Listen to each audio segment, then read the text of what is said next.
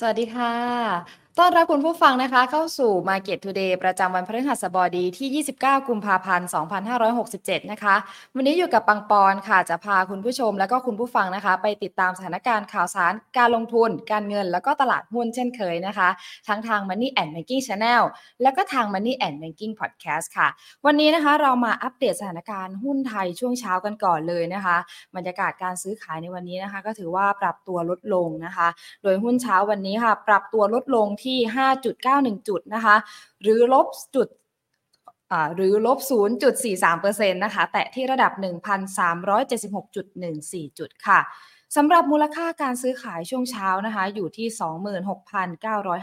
26,954.59 ล้านบาทค่ะ ในช่วงนี้นะคะ ถือว่ายังเป็นโค้งสุดท้ายของการรายงานผลประกอบการไตรมาส4นะคะ หลายบริษัทเองก็อาจจะมีการขึ้นเครื่องหมาย XG ด้วยนะคะ เรามาดูการซื้อขาย 5 อันดับแรกกันนะคะ วันนี้อันดับแรกค่ะ ได้แก่ BDMs นะคะ วันนี้ปรับตัวลดลงนะคะ 0.86%ค่ะ มูลค่าการซื้อขายนะคะอยู่ที่ 1,307 ล้านบาทค่ะ อันดับต่อมานะคะ SCB ค่ะ ปรับตัวลดลง 0.88%ค่ะ มูลค่าการซื้อขายค่ะอยู่ที่ 1,153 ล้านบาทค่ะ อันดับต่อมานะคะ PTT ค่ะ วันนี้นะคะขึ้นเครื่องหมาย XD แล้วนะคะ ปรับตัวลดลง 2.82%นะคะ มูลค่าการซื้อขายอยู่ที่ 850 ล้านบาทค่ะ ต่อมาค่ะคามาดค่ะ ปรับตัวลดลง 19.63%เลยนะคะ มูลค่าการซื้อขายอยู่ที่ 811 ล้านบาทค่ะ และเดลต้านะคะปรับตัวเพิ่มขึ้น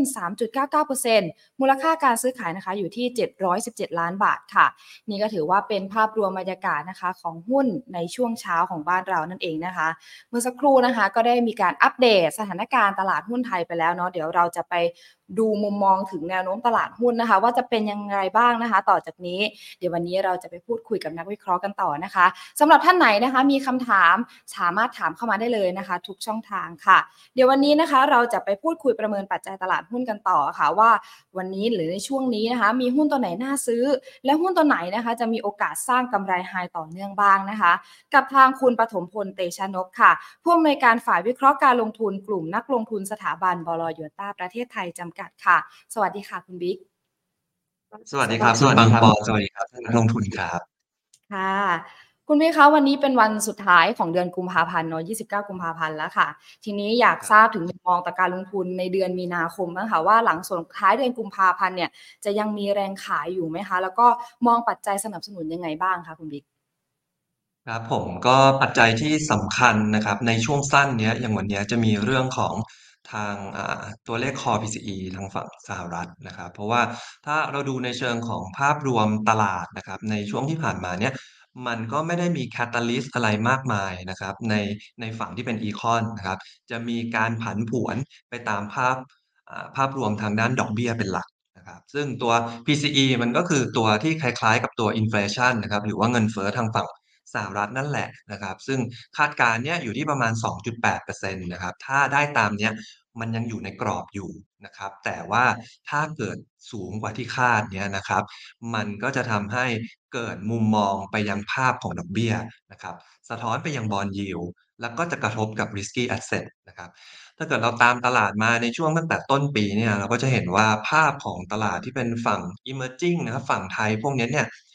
จะมีการแกว่งนะครับไปตามภาพของดอกเบี้ยสูงนะครับตอนต้นต้นปีตอนนู้นเลยเนี่ยเขามองว่าทางฝั่งสหรัฐนะครับ จะมีการปรับลดดอกเบี้ยลงได้ค่อนข้างเยอะนะครับ พอเป็นอย่างนั้นเนี่ยนะครับตลาดก็เลยฟื้นได้ดีนะครับ ช่วงต้นต้นปีเนี่ยอย่างวันแรกของเซตเนี่ยนะครับโฟลไหลเข้าค่อนข้างเยอะนะครับแต่ว่าระหว่างทางมาเนี่ยเงินเฟ้อที่ค่อยๆรายงานนะครับต่อเนื่องมายัง PCE วันนี้เนี่ยมันเริ่มฟ้องไปทางที่ว่า เงินเฟ้อมันไม่ได้ลงเร็วนะ พอมันไม่ได้ลงเร็วนะครับ มุมมองทางด้านดอกเบี้ยของทางสหรัฐเนี่ย ก็เลยจะไม่ได้ปรับลดลงเร็วนะครับ ตรงเนี้ย Bond Yield ปรับขึ้น ตลาดก็เลยเกิด flow สุดท้ายแล้วเนี่ยเน็ตเดือนมกราไปเนี่ยนะครับ Fund Flow ของทางฝรั่งเนี่ยนะครับ ออกไปประมาณ 30,000 ล้านนะครับสำหรับมุมมองในระยะถัดไปมันเป็นยังไง เดือนกุมภาพันธ์เนี่ยมีสัญญาณที่ดีเกิดขึ้นมานะครับ ก็คืออ่า flow ฝรั่งเนี่ยซื้อเน็ตมาบวกสักประมาณ 7,000 ล้านนะครับ month to date นะครับนับตั้งแต่ต้นเดือน ก็เริ่มเห็นว่าเฮ้ยปี 2023 ที่ผ่านมาขายไปแล้ว 200,000มกรายังไม่จบขายไป30,000อ้าวแต่ว่า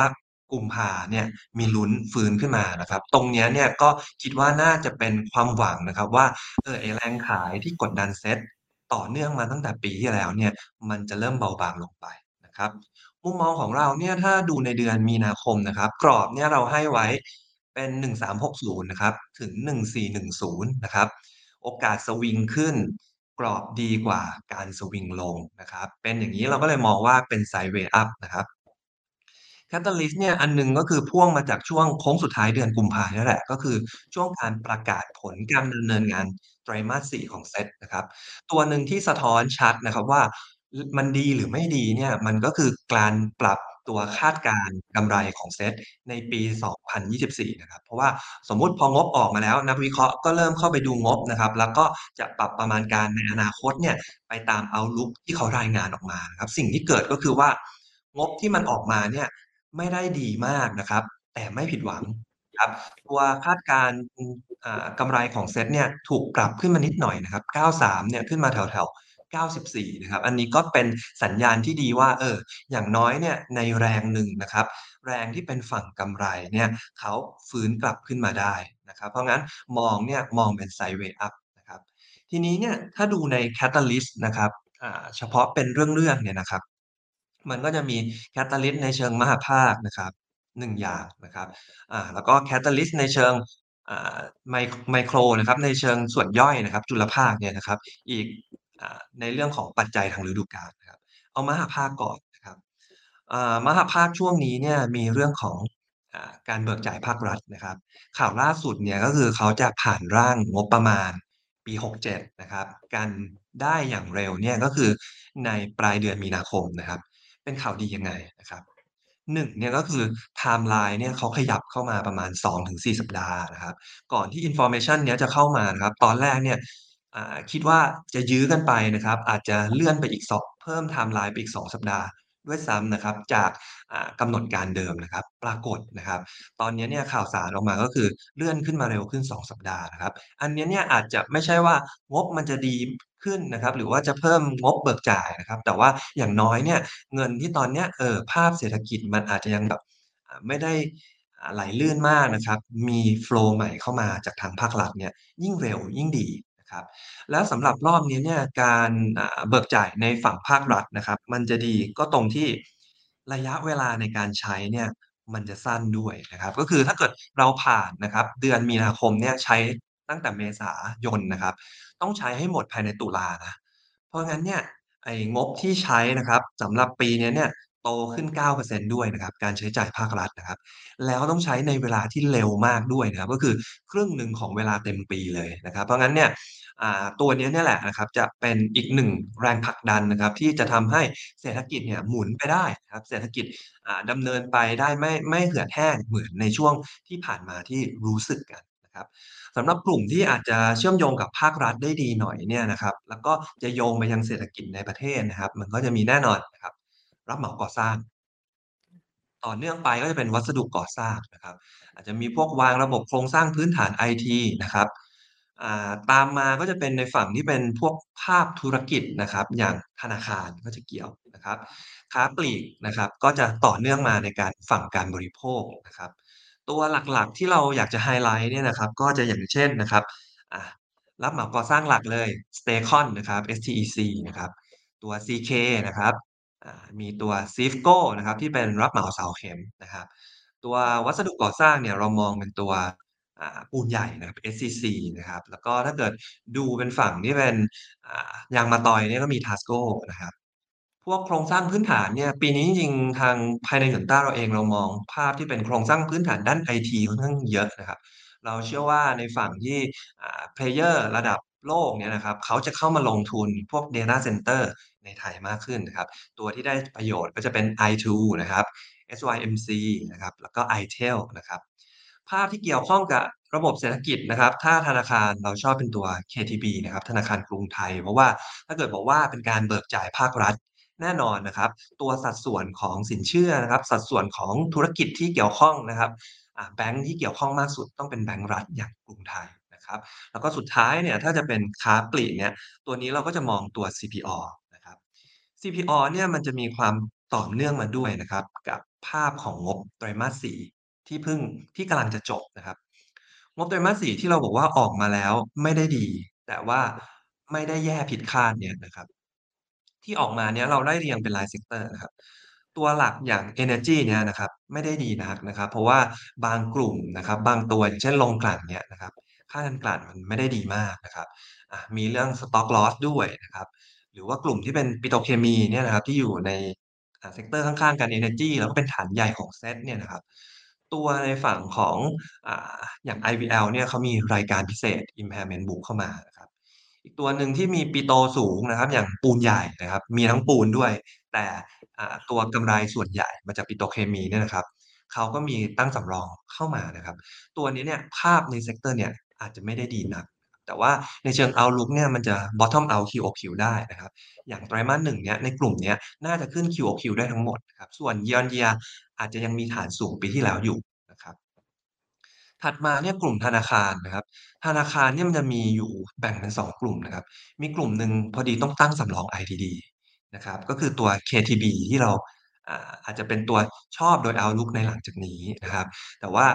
ในงบไตรมาส4เขาอาจจะเซอร์ไพรส์ในทางไม่ดี แต่สุดท้ายแล้วนะครับเขาประกาศปันผลออกมาสูงนะครับ Dividend Yield เนี่ยสูงถึง 5%เลยนะครับ ก็น่าจะพยุงตัวหุ้นไว้ได้นะครับ ในแบงก์อื่นๆเนี่ยส่วนใหญ่ถือว่าออกมาได้ค่อนข้างดีนะครับ เพราะว่าในปี2023 นะครับ เป็นปีที่ดอกเบี้ยเป็นไรครับ มันเป็นขาขึ้น พอมันเป็นขาขึ้นเนี่ยในฝั่งของ NIM นะครับการชาร์จดอกเบี้ยเขาเนี่ยมันสูงขึ้นนะครับตัว NIM ดีขึ้น ความสามารถในการทำกำไรดีขึ้นนะครับ กลุ่มแบงก์ใน overall นะครับการธุรกิจเขาการ operation เนี่ยค่อนข้างดีนะครับ แล้วก็ไตรมาส1เนี่ยนะครับ โดยปกติโดย season แล้วเนี่ยแบงก์ไตรมาส1จะดีกว่าไตรมาส4นะครับ เพราะว่าไตรมาส4มันมักจะมีโบนัสพนักงานเอยนะครับ ค่าใช้จ่ายพิเศษนู่นนี้นั้น ตั้งสำรองพิเศษนู่นนี้นั้นเยอะนะครับไตรมาส1เนี่ยมันจะไม่ค่อยมีรายการเหล่านี้นะครับ QoQ ก็เลยจะดีนะครับ Year on Year โดย outlook NIM ก็จะดีกว่าปีที่แล้วด้วย เพราะว่าปีที่แล้วก็ยังอยู่ในช่วงที่ดอกเบี้ยกำลังขึ้นอยู่นะครับ ตอนนี้ก็คือรับรู้เต็มๆไตรมาสว่าดอกเบี้ยขึ้นมา อย่างดอกเบี้ยนโยบายก็ 2.5%แล้วนะครับ ตรงเนี้ยแบงก์ก็จะยังมีโมเมนตัมที่ดีอยู่นะครับ แต่ว่าในระยะกลางเนี่ยนะครับ เราก็จะเริ่มคุยถึง outlook ที่ว่า ในฝั่งที่เป็น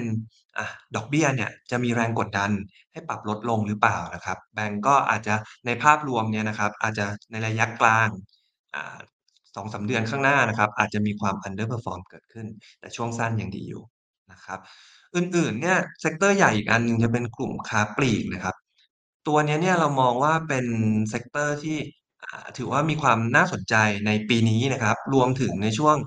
ฤดูกาลเดือนมีนาคมด้วยนะครับ ที่บอกว่าปีนี้น่าสนใจเนี่ยเพราะว่าถ้าเกิดเราย้อนไปในปี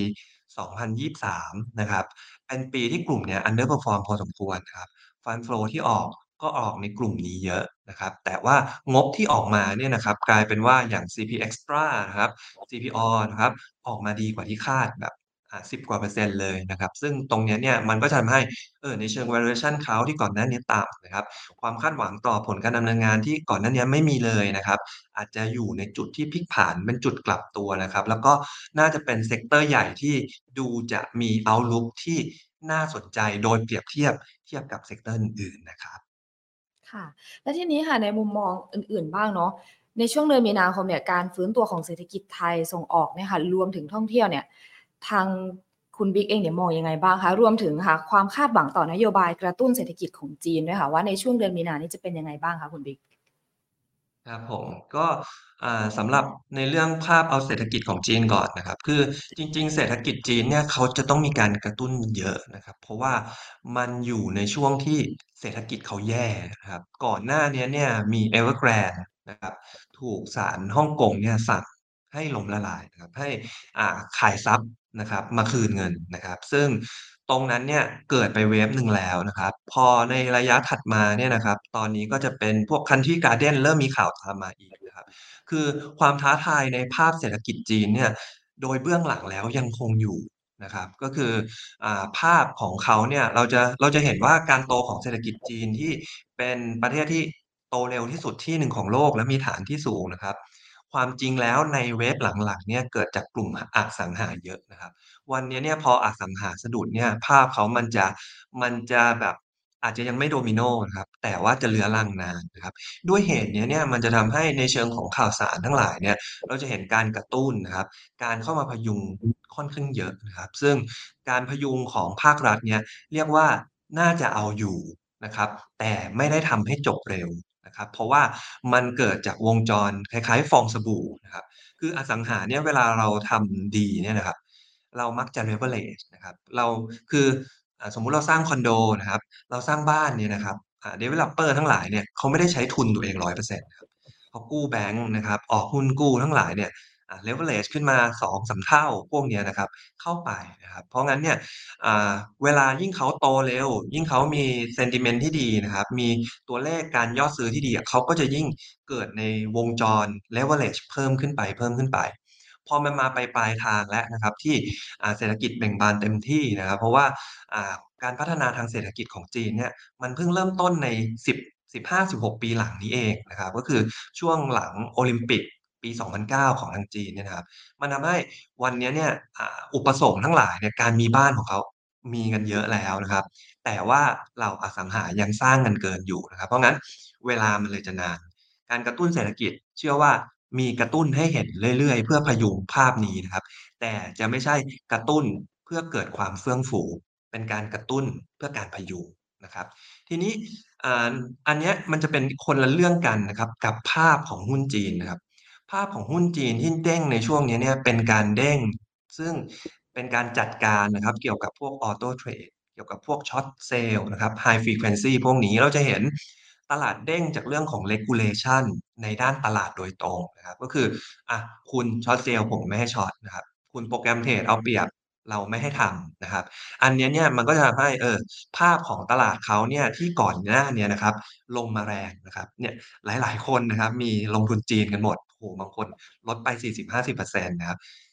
มันเกิดมาสักระยะแล้วนะครับ ไอ้สิ่งนี้เนี่ยมันจะทำให้ valuation ของจีนจำนวนหนึ่งเนี่ยของกิจการจำนวนหนึ่งเนี่ยมัน misprice นะครับ PE บางตัวผมยกตัวอย่างนะครับผิงอันอย่างเงี้ยเนี่ยนะครับที่เป็นธุรกิจกันนะครับ เป็น Fintech ด้วยเนี่ยนะครับ PE ไม่ถึง 10 เท่านะครับ5-6 เท่าเท่านั้นเองนะครับอาลีบาบาเนี่ยที่เป็นเทค ที่เป็นใหญ่ๆนะครับ PE แบบไม่ถึง 10 นะครับ PE ประมาณแบบ 10 เท่านะครับ เทียบกับเทคโลกเนี้ยถ้าเทค US เนี่ย30 เท่ามันไปหมด คือตอนนี้ราคาเขาลงลงมาค่อนข้างต่ำแล้วนะครับ ก็พอมีมาตรการที่เกี่ยวข้องโดยตรงกับตลาดเนี่ยจีนเด้งได้นะครับ แต่ว่าภาพเศรษฐกิจแท้จริงนะครับ ยังไม่ได้ดีมากนักนะครับผม แล้วก็เมื่อกี้อ่าคำ2คำถามแรกอะไรนะครับ ที่เป็นในประเทศ อ่า เป็นฟื้นตัวของเศรษฐกิจไทยค่ะ ในเรื่องของการส่งออกกับท่องเที่ยวค่ะ ครับ ก็ส่งออกมกราเนี่ยออกมาเซอร์ไพรส์นะครับ ปิดไปบวก 10%นะครับ ก็ อ่า ตรงเนี้ยคาดอยู่ที่ประมาณ 7.98%ก็ถือว่าจริง ๆ อันเนี้ยมันอยู่ใน มันเป็นเรื่องที่มันต้องเกิดนะครับ ว่าส่งออกมันจะดี เพราะว่า อ่า dynamic นะครับของเรื่องการส่งออก มันเกิดขึ้นตั้งแต่โควิดมันพ่วงกันมานะครับ ผมผมขอย้อนนิดหนึ่งนะครับ คือในปีที่มันเกิดโควิด เนี่ย ปีนั้นเราทุกคนอยู่บ้านนะครับอ่าพวกผู้ส่งออกนะครับ พวกระบบโลจิสติกทั้งหลายเหมือนกันเหมือนกันกับเรานะครับ อยู่บ้านนะครับ แต่ว่าทุกคนที่อยู่บ้านบริโภคเหมือนเดิม ทานอาหารเหมือนเดิมนะครับ ทานกันอยู่ที่บ้านเนี่ย ซื้อของสิ่งของต่างๆ ซื้อเหมือนเดิมนะครับ สิ่งที่เกิดในระดับโลกเลยเนี่ยนะครับ ก็คือ inventory ของสินค้ามันดรอปนะครับ ราะว่าการส่งมันไม่เกิดนะครับ ปี 2122 เนี่ย มันเกิดไซเคิลที่เรียกว่า restocking นะครับ ก็คือ reopening เกิดแล้วเนี่ยนะครับ พวกอ่า inventory manager ทั้งหลาย พวกพวกอ่า distributor manager ทั้งหลายเนี่ยหันมาดูสต็อกของเนี่ยของไม่มีเพอของไม่มีอะเขาเร่งสั่งนะครับ พร้อมกันนั้นเนี่ยช่วงนั้นก็คือจะมีฝั่งที่เป็นราคาค่าขนส่งเรือทั้งหลายเครื่องบินทั้งหลายมันแพง พอมันแพงเขายิ่งสั่งทีละเยอะ มันจะได้แบบเฉลี่ยต่อหน่วยโลเนี่ยนะครับ มันทำให้สต็อกของเขาอะล้นค่อนข้างมากปลายปี 2022 ปี 2023 ทีนี้ก็เป็นเรื่องสิครับสต็อกพอเยอะปุ๊บ 2023 เรียกว่า destock นะครับอ่า2022 เนี่ยขอโทษครับ 2022 เนี่ยมันมีการ destock เกิดขึ้นนะครับ ก็คือสั่งของลดลงแล้วเพราะว่าสั่งไปมากแล้วนะครับ จนทำให้ปี 2023 เนี่ย ตัวในเชิงของภาพการส่งออกเนี่ยตั้งแต่มกรานะครับ จนถึงช่วงกันยายนเนี่ยติดลบทุกเดือนนะครับ เพราะว่าเนี่ยแหละมันมีฐานสูงแล้วมันมาเจอฐานต่ำแต่ตั้งแต่ตุลามาจนถึงมกราเราเนี่ยนะครับ จนถึงกุมภาด้วยซ้ำเนี่ยนะครับ มันจะมีเรื่องของฐานต่ำอยู่ทำให้ในเชิงของส่งออกภาพรวมมันจะค่อนข้างดี เดือนมีนาเนี่ยอาจจะฐานสูงหน่อยนะครับ แต่หลังจากเมษาไปฐานก็ไม่สูงอีกแล้วนะครับ เพราะฉะนั้น overall ปีนี้เราจะเห็นการบวก year on year ไม่มากก็น้อยนะครับ ของเรื่องการส่งออกอย่างต่อเนื่องนะครับสำหรับคาดการณ์นะครับ การส่งออกไทยปี 2020อ่า2024 นี้นะครับ อยู่ที่ 1-3%นะครับ แล้วแต่สำนักนะครับ ถ้าเป็นอย่างแบงก์ชาติเนี่ยกำลังจะรายงานเศรษฐกิจนะครับอ่าเดือนมกราวันนี้เนี่ยครับ กับสภาพัฒน์เนี่ยมอง 3%นะครับ แต่ถ้าเกิดเป็นตัวในฝั่งที่เป็นฝั่งอ่า กระทรวงพาณิชย์เนี่ยนะครับเขามอง1%นะครับกรอบมันอยู่เนี่ย1-3%นะครับแต่ว่าโอกาสติดลบอะน้อยมากนะครับ ยังไงก็บวกนะครับ ตัวเนี้ยเนี่ยน่าจะเป็น1แรงผลักดันนะครับ ในเชิงเศรษฐกิจใน2ใน2ภาคนะครับ1ก็คือภาคเศรษฐกิจจริงนะครับ ส่งออกดีรายได้อ่าธุรกิจส่งออกดีอ่าภาพเศรษฐกิจในประเทศดีนะครับค่ะในเรื่องที่2ก็คือเรื่องที่ต่อเนื่องไปยัง Fund Flow นะครับ ถ้าเกิดว่าส่งออกดีนะครับ ดุลการชำระเงินนะครับ ดุลการค้าดีนะครับ ดุลการชำระเงินดีนะครับ เทียบกับตัวตัวทุนสำรองระหว่างประเทศดีเนี่ยนะครับ มันจะทำให้ในเชิงของเสถียรภาพของค่าเงินนะครับเสถียรภาพทางด้านอ่าอ่า Fund Flow เนี่ยมันดีนะครับ ซึ่งตรงเนี้ยเนี่ยอย่างที่บอกก่อนหน้านี้ปี 2023เนี่ยนะครับส่งออกไม่ดีนะครับ เป็นอย่างนั้นเนี่ย มันก็เป็นปีที่ อ่า เสถียรภาพทางด้านดุลชำระเงินไม่ดี Fund Flow มันก็ยิ่งไม่อยากอยู่นะครับ เพราะว่า Demand ของ Fund Flow นะครับ เงินจะไหลเข้าไทยเนี่ย มันมีอยู่ 2-3แฟกเตอร์หลักๆครับ1เนี่ยคือศักยภาพของไทยดีไหมนะครับ อันนี้ก็เป็นเรื่องที่น่าเศร้าแต่เราต้องยอมรับนะครับว่า เออ เศรษฐกิจของไทยมันอยู่ในภาพของการเติบโตที่อิ่มตัวนะครับ อ่า การเติบโต ภาคอุตสาหกรรมที่มีการเติบโตสูง ภาคอุตสาหกรรมเทคโนโลยีเราต่ำนะครับ ส่วนใหญ่เป็น Old Economy นะครับ มันเป็นอย่างเงี้ยเนี่ย การที่เงินลงทุนจะเข้ามาเพื่อลงทุนในกิจการ มันก็เลยไม่ค่อยน่าสนใจ ไม่ค่อยน่าสนใจอย่างงี้ ถึงกับว่าไม่ซื้อเลยหรือเปล่า เงินจะไม่เข้าเลยหรือเปล่า มันก็ไม่ใช่นะครับ ก็จะมา Demand ในส่วนที่ 2 ส่วนที่3นะครับ ส่วนที่2เนี่ยก็คือ Demand ว่า อ่า ตัวส่วนต่างนะครับ หรือว่า Spread ของค่าเงินน่ะ อ่า Spread ของดอกเบี้ยมันเป็นยังไงนะครับ เพราะว่าเงินทุนระหว่างประเทศนะครับ เวลาเขาไหลกันน่ะเขาดูส่วนต่างดอกเบี้ยนะครับ ว่าเออดอกเบี้ยเรามันสูง ดอกเบี้ยเรามันต่ำยังไงนะครับ สิ่งที่เกิดขึ้นในช่วงนี้เนี่ยก็ดูไม่ค่อยดีอีกนะครับ เพราะว่าฐานดอกเบี้ยเราอะมันต่ำกว่าประเทศพัฒนาแล้วนะครับ อย่างสหรัฐเนี่ยดอกเบี้ย 5.25ครับของไทยดอกเบี้ย 2.5 แต่ว่ามันก็เป็นสิ่งที่เกิดขึ้นตามธรรมชาตินะครับ เพราะว่าเงินเฟ้อไทยต่ำกว่าเงินเฟ้อสหรัฐนะครับ แต่ด้วยเหตุเนี้ยเนี่ยมันจะทำให้เขาเรียกไม่มีแรง Carry Trade นะครับ หรือว่าการที่เงินจากที่ที่ต้นทุนของเงินก็คือดอกเบี้ยต่ำไหลเข้าที่ดอกเบี้ยสูงก็คือไทยเนี่ยมันไม่เกิด เพราะว่าดอกเบี้ยไทยไม่สูงนะครับส่วนที่ 2ดรอปไป แต่ส่วนที่ 3 คืออีกส่วนหนึ่งนะครับ ก็คือความสามารถในการพักเงินของเรานะครับ คือเวลา Fund Flow มันวิ่งไปทั่วโลกเนี่ยนะครับเขาก็จะหาที่ที่ว่า ทุนสำรองระหว่างประเทศมั่นคงนะครับ เข้าไปแล้วเนี่ยบาทไม่แกว่งมากนะครับ Absorb เงินที่ไหลเข้ามาได้ ไม่ใช่ว่าสมมุติเขาบอกเงินเขาไหลเข้ามาขอพักเงินหน่อยไม่รู้ว่าไปไหนเศรษฐกิจไม่ดีนะครับ ปรากฏเขาเข้ามาทีโอ้โฮบาทแข็งไป2%อร์เซ็นอย่างเงี้ยนะครับ อย่างเงี้ยไม่ใช่แหล่งพักเงินที่ดีนะครับ แต่ด้วยความที่ทุนชำระเงินปีนี้เนี่ยพอส่งออกมันดีขึ้นนะครับ ภาพนี้มันจะดูดีขึ้นมีลุ้นนะครับว่าโอกาสที่ถ้าเกิด Flow เนี่ยเขาพักจากประเทศอื่น ไม่รู้พรรคไหนนะครับจะกลับมาไทยได้มีขึ้นได้นะครับ เพราะว่าภาพนี้เคยเกิดแล้วในปี 2022 นะครับ เรื่องของการท่องเที่ยวนะครับ แน่นอนการท่องเที่ยวเป็น Flagship นะครับของเศรษฐกิจไทยนะครับ แต่ว่าถ้าดูในเชิงของ Sentiment เนี่ยต้องยอมรับว่ามีซีซั่นนะครับ ท่องเที่ยวไม่ได้ดีทั้งปีนะครับ ท่องเที่ยวดีไตรมาส1กับไตรมาส4นะครับ เราผ่านช่วง เราผ่านช่วงซีซั่นที่ดีกำลังผ่านมันอยู่นะครับ เดี๋ยวยังไงเนี่ย เดี๋ยวมันจะมีงบที่ดีอยู่นะครับสำหรับพวกท่องเที่ยวให้เราดูในช่วงสักประมาณเมษานะครับ แต่ว่าในเชิงตัวเลขจริงเนี่ย มันจะแบบความ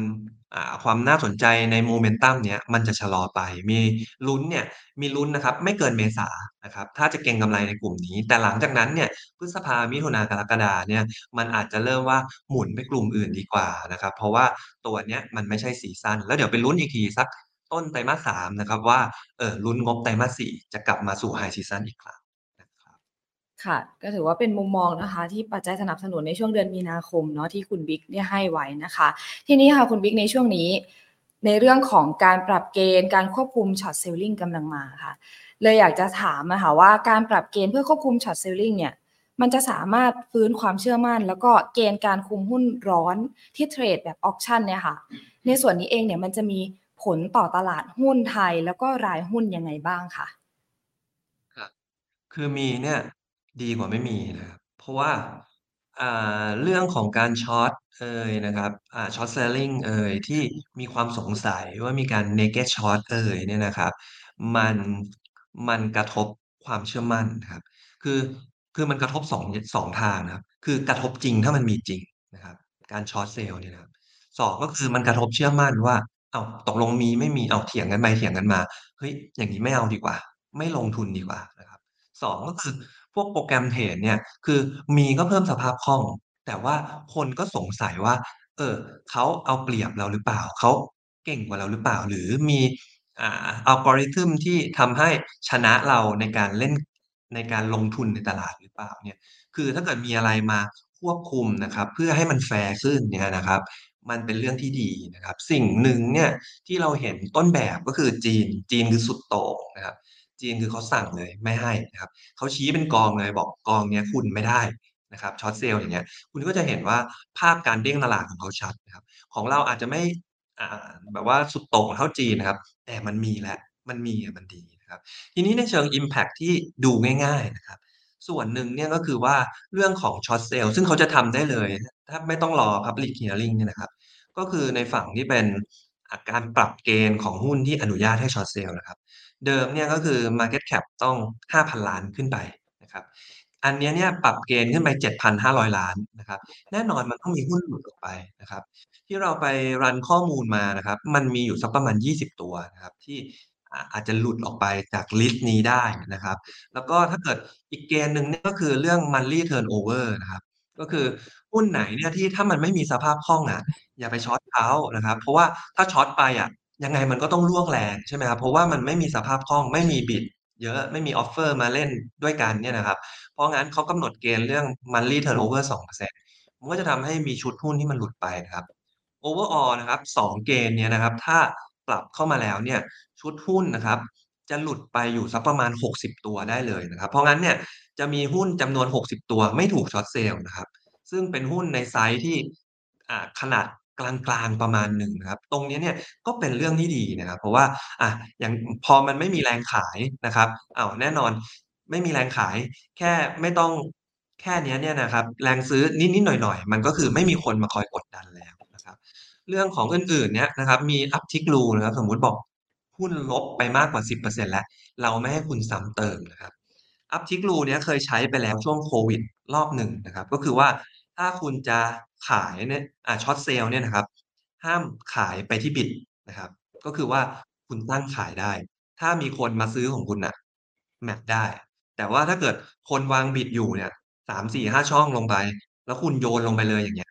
ผิดกฎนะครับ Uptick Rule ก็คือจะมาใช้ว่าสมมุติหุ้นร่วงไปแล้ว10%นต์นะครับ10%แรกสมมุติ Short Sale ไปเถอะนะครับ แต่ว่าพอหลุดลงมาต่ำ10%แล้วเนี่ยเข้าเกณฑ์ Uptick Rule ปุ๊บเนี่ย ไอคนที่บอกว่า เฮ้ย ตามน้ำสิหุ้นตกเนี่ยมีปัญหาอะไรหรือเปล่า ยืมมาช็อตตามน้ำใส่ไปได้ไหม มันจะไม่ได้นะครับ อันนี้มันก็จะทำให้เวลาหุ้นสมมติบอก บางทีบอกหุ้นหลุดไป -10% แล้วเนี่ยโอ้โฮไปมาแป๊บเดียว20แป๊บเดียวลงไป Fall Fall เสร็จ Bid หนาเฮ้ย Fall เสร็จ Offer วางหนาเลยอย่างเงี้ย มันจะไม่เกิดภาพแบบนั้น ได้ง่ายขึ้นได้ง่ายนะครับ มันจะเกิดยากขึ้นพอมันเป็นอย่างเงี้ย มันก็เป็นเรื่องที่ดี แต่ว่าเรื่องนี้ต้องมี Hearing นะครับ อื่นๆเนี่ยมีเรื่องของการดูแล program trading นะครับ อย่างเช่น สมมุติบอกมีบวกลบ10%เนี่ยนะครับ หยุดการซื้อขายนะครับ อันเนี้ยถ้าฟังดูมันจะคุ้นนะครับ เพราะว่าเซตมีอยู่นะครับเซตเขาเรียก Circuit Breaker นะครับ ก็คือถ้า SET Index อะต่ำลงมาที่10%ปุ๊บเนี่ยหยุดการซื้อขายเลย แต่นั้นคือภาพรวมทั้งตลาดใช่ไหมครับ อันนี้มันก็คือเป็นเหมือนไมโครนะครับ micro circuit breaker นะครับ เกิดเป็นตัวตัวเข้ามาเบรกนะครับ แต่ว่าอันเนี้ยจริง ๆ มันก็มันมัน cap ทั้งสองด้านนะครับ ก็คือลงก็ด้วย ลบสิบก็ circuit นะครับ บวกสิบก็ circuit นะครับ มันก็จะเป็นการเข้าไปยุ่งกับ free market นะครับ เพราะว่าตลาดหุ้นเนี่ยเกิดมาบน concept ของ free market นะครับอันอันนี้ถ้าถามผมเนี่ยผมก็ผมก็แบบว่ายังก้ำกึ่งนะว่าเออมัน อ่า approve ไปทั้ง100%หรือเปล่า ตัวผมว่าไม่ใช่นะครับเพราะว่าเออบางทีมันก็มีอิมแพกเข้ามาจริงๆเช่นสมมติบอกเออมีข่าว M&A เข้ามานะครับ หรืองบมันดีมากๆอย่างเงี้ย มันก็ควรจะเคลื่อนไหวไปตามนั้นอยู่แล้วขึ้น 10%ขึ้นต่อได้นะครับ ใครอยากได้ก็ได้ แต่นี่กลายเป็นว่าเออมารอดูดูหน้าดูตากันไปๆมา เดี๋ยวอาจเปิดอีกรอบนะครับ จาก 10%ลงไป 20 เลยล่ะนะครับ กลายเป็นว่า นักลงทุนหนักกว่าเดิมโดนหนักกว่าเดิมอีกนะครับ หรือว่าสมมุติบอก10%แล้วนะครับ บวก10%แล้วเพราะข่าวดี circuit ไปบวกอีกที20%เปอร์เซ็นเลย ก็กลายเป็นว่าเออต้นทุนเฉลี่ยทุกคนโหนกันขึ้นไปนะครับ สูงๆเนี่ยกลายหลังจากนั้นเนี่ย distribution ของ price ของต้นทุนแต่ละคนมันจะเพี้ยนหุ้นก็จะกลายเป็นผันผวนกว่าเดิมอีกนะครับ เพราะงั้นเนี่ยก็อันเนี้ยก็ยังไงเดี๋ยวรอฟัง hearing นะครับว่ามันจะจบแบบ นนะครับ อื่นๆก็มี Auto Hold นะครับ สมมุติบอกเขาที่ D Dtex เจอว่าเฮ้ยอันเนี้ยซื้อขายไม่เหมาะสมนะครับ สมมุติบอกเอ่อมีคนมีเงิน2-3คนเนี่ย มาโยนเข้าบัญชีข้ามกันไปข้ามกันมาพอตรวจเจอปุ๊บ Auto Hold อะไรเลยอย่างเงี้ยเอออันนี้ก็ก็น่ารอดู detail นะครับ คือถ้าเกิดมันชัดมากตรวจจับได้นะครับ ถูกต้องตามหลัก เอ่อมีก็ดีนะครับค่ะเกณฑ์ที่3มีเรื่องการปรับปรุงเปิดเผยข้อมูลนะครับ ตัวเนี้ยเนี่ยก็ อันหนึ่งที่อาจจะเกี่ยวนะครับ ก็คือตัวในฝั่ง NVDR นะครับว่าคือเดิมเนี่ยเวลาเขาโชว์ว่าผู้ถือหุ้นนะครับเขาโชว์อันดับผู้ถือหุ้นถือเท่าไหร่ถือๆๆนะครับ แล้ว NVDR ที่เป็นมักจะเป็นนักลงทุนต่างชาติถือเข้ามาเนี่ยเขาจะรวมเป็นก้อนเดียวนะครับว่า NVDR ทั้ง Entity นะครับ เกณฑ์ใหม่ก็คือจะทำเป็น NVDR รายชื่อนะครับ ที่เป็นมากกว่า 0.5%นะครับตรงนี้มันก็อาจจะเป็น คุณปังปอน NVDR นะครับอย่างเงี้ยคุณบิ๊ก NVDR เราจะเห็นแล้วว่าเฮ้ยใครอยู่ตรงไหน คือผมคิดว่าไอ้ตรงนี้ที่เกิดขึ้นมาเนี่ยมันเกิดจากดำริของเขานะครับในส่วนที่เอ่อพอดีเขาสงสัยว่าเฮ้ยมีการรวมบาสเกต NVDR แล้วมัน naked short หรือเปล่านะครับ ตรงนี้ก็ก็น่าติดตามนะครับครับค่ะยังไงภาพรวมดีขึ้นสำหรับตลาด ค่ะนี่ก็เป็นสิ่งที่คุณวิกมุมมองคุณวิกบอกไว้เนาะทีนี้ค่ะถึงคำถามที่ท่านนักลงทุนหลาย ๆ ท่านนะคะอาจจะรอคอยแล้วค่ะว่า อยากให้คุณวิกค่ะ ช่วยเจาะหุ้นเด่นที่โมเมนตัมกำไรนะคะ โตดีจาก Q4 แล้วก็ส่งต่อมายังปี 2024 ค่ะว่ามีตัวไหนบ้างคะคุณวิก ครับ ถ้าเลือกวันนี้เลยเนี่ย ผมขอเลือกเป็นธีมเฉพาะแล้วกันนะครับ เอาหน้าร้อนแล้วกันนะครับ อุตุเนี่ยเพิ่งประกาศไปเลยนะครับ เราเข้าสู่หน้าร้อนแล้วแย่เลยนะครับ ก็เข้าสู่กันตั้งแต่เมื่อวันที่ 21 กุมภาพันธ์นะครับ หน้าร้อนปีนี้ร้อนกว่าปกติด้วยนะครับ 1-2 องศานะครับกลุ่มที่ดีนะครับที่ perform ดี แล้วก็โดยพื้นฐานดีด้วยในหน้าร้อนนะครับ มีอยู่ 4 กลุ่มนะครับ1คือเครื่องดื่มแน่นอนร้อน เราดื่มเครื่องดื่มมากขึ้นนะครับ2กลุ่มค้าปลีกนะครับ เราก็เครื่องดื่มเราก็ไปซื้อจากห้างค้าปลีกทั้งหลายนั่นแหละนะครับ3มีอาจจะเฉพาะหน่อยกลุ่มท่องเที่ยวมีช่วงสงกานต์นะครับ เป็น High Season นะครับ แล้วก็4กลุ่มโรงไฟฟ้านะครับ เพราะว่าหน้าร้อนปุ๊บเปิดแอร์เยอะใช้ไฟเยอะนะครับภาคอุตสาหกรรมก็ใช้ไฟเยอะนะครับ ตัวกลุ่มโรงไฟฟ้าก็จะได้ประโยชน์นะครับ หุ้นที่เรามองว่าน่าสนใจนะครับ ก็จะมีถ้าเกิดเป็นเครื่องดื่มเนี้ยเรามองเป็นตัว ICHI นะครับ SSC นะครับ แล้วก็ TIPCO นะครับ ตัวกลุ่มค่ะค้าปลีกเนี่ยเรามอง CPO นะครับที่เป็นหุ้นใหญ่งบดีไตรมาส4ด้วยนะครับ แล้วก็อ่าก่อนหน้าเนี้ยก็อ่า performance เนี่ยหุ้นปีที่แล้วนะครับ perform ได้ไม่ค่อยดีนะครับ ปรับลดลงมาเยอะนะครับ ถ้า flow จะกลับหันกลับมามองเอ่อแบงก์แพงแล้วนะครับ Energy Outlook ก็ยังผันผวนเนี่ย CPO เป็นตัวเลือกหนึ่งที่ดีนะครับ กลุ่มค่ะท่องเที่ยวนะครับ เราก็มองในตัวที่เป็น Centel Erawan นะครับ ส่วน ตัวที่เป็นโรงไฟฟ้าเรามองตัวเล็กหน่อยนะครับมองเป็นกันกุลครับผมอ่านี่ก็จะเป็น 4 ตัวนะคะ ที่ฝากไว้ 4 กลุ่มนะคะ ที่คุณบิ๊กฝากไว้ก็คือมีกลุ่มเครื่องดื่มนะคะค้าปลีกท่องเที่ยวแล้วก็โรงไฟฟ้าในช่วงนี้เนาะเพราะว่าต้อนรับสู่ซัมเมอร์หน้าร้อนแล้วนั่นเองนะคะ ค่ะอ่าเดี๋ยวขอคำถามจากโซเชียลสักสองคำถามค่ะ คุณบิ๊กเขาถามมานะคะว่าอ่าตัว MGI ค่ะ เอายังไงดีคะ ครับ ก็ฮอตฮิตนะครับ MGI นะครับ คือก่อนอื่นเนี่ยท่านลงทุนเนี่ยท่านลงทุนด้วยเหตุผลอะไรนะครับอ่าโดยปกติเนี่ยโดยพื้นฐานนะครับ เราลงทุนด้วยแนวโน้มกำไรของเขานะครับ ถ้าท่านจะซื้อเนี่ยท่านก็ควรจะ assess นะครับ ไปศึกษาดูนะครับว่ากิจการเขาเนี่ยทำอะไรนะครับ อันวันเนี้ยเนี่ยคือโพซิชันของเขาเนี่ยคือแน่นอนนะครับเป็นอ่า อ่า Social E-commerce นะครับก็คือมาไลฟ์ขายของเนี่ยศักยภาพการเติบโตสูงนะครับ penetration ยังต่ำอยู่นะครับ แต่ว่าราคาหุ้นเนี่ยต้องบอกว่าเออคุณ IPO มา 5 บาทครับขึ้นมา 60เนี่ยมันต้องมีมันต้องมีราคาไม่ถูกสักที่หนึ่งนะครับอ่าไม่ 5 บาทก็ที่ 60นะครับเพราะงั้นเนี่ยเอ่อตรงเนี้ยอ่าต้องประเมินศักยภาพของเขานะครับ ซึ่งเรนจ์เนี่ยมันจะกว้างมากนะครับ เพราะว่าวิธีการประเมินนะครับอ่า มูลค่ากิจการเนี้ยมันมักจะมาจากศักยภาพของการทำกำไรของเขา ซึ่งณวันนี้ถ้าเอาแค่กำไรเขาเลยวันนี้เนี่ย PE มัน 80 เท่านะครับ แต่ที่หุ้นเขาไปเยอะๆ ไปไกลๆเนี่ยเพราะมองว่าเฮ้ยไอ้ตัวที่เป็น Social E-commerce เนี่ยมันยังเล็กอยู่หรือเปล่า ยังโตกว่านี้ได้มากหรือเปล่า